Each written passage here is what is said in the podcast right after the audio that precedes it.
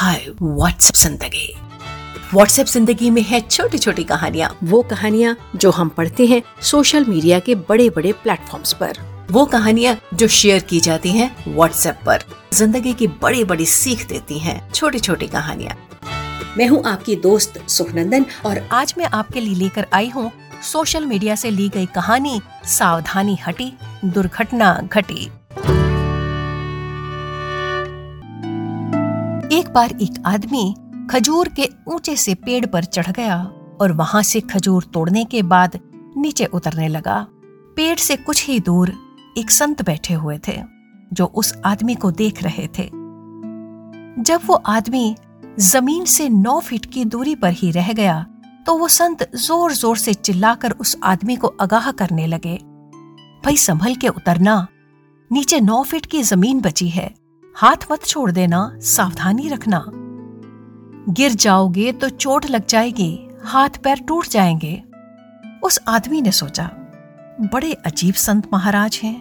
जब मैं पेड़ में सबसे ऊपर था तो वो उन्होंने कुछ नहीं बोला। अब मैं नीचे उतरने ही वाला हूँ तो बोलते ही जा रहे हैं, बोलते ही जा रहे हैं।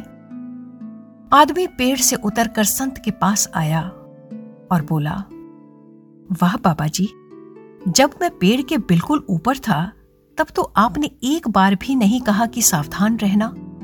और जब मैं इतना नीचे आ गया हूँ, ज़मीन के बिल्कुल पास तो अब आप मुझे बार बार चिल्लाकर आगाह कर रहे हैं, सावधान रहने को कह रहे हैं।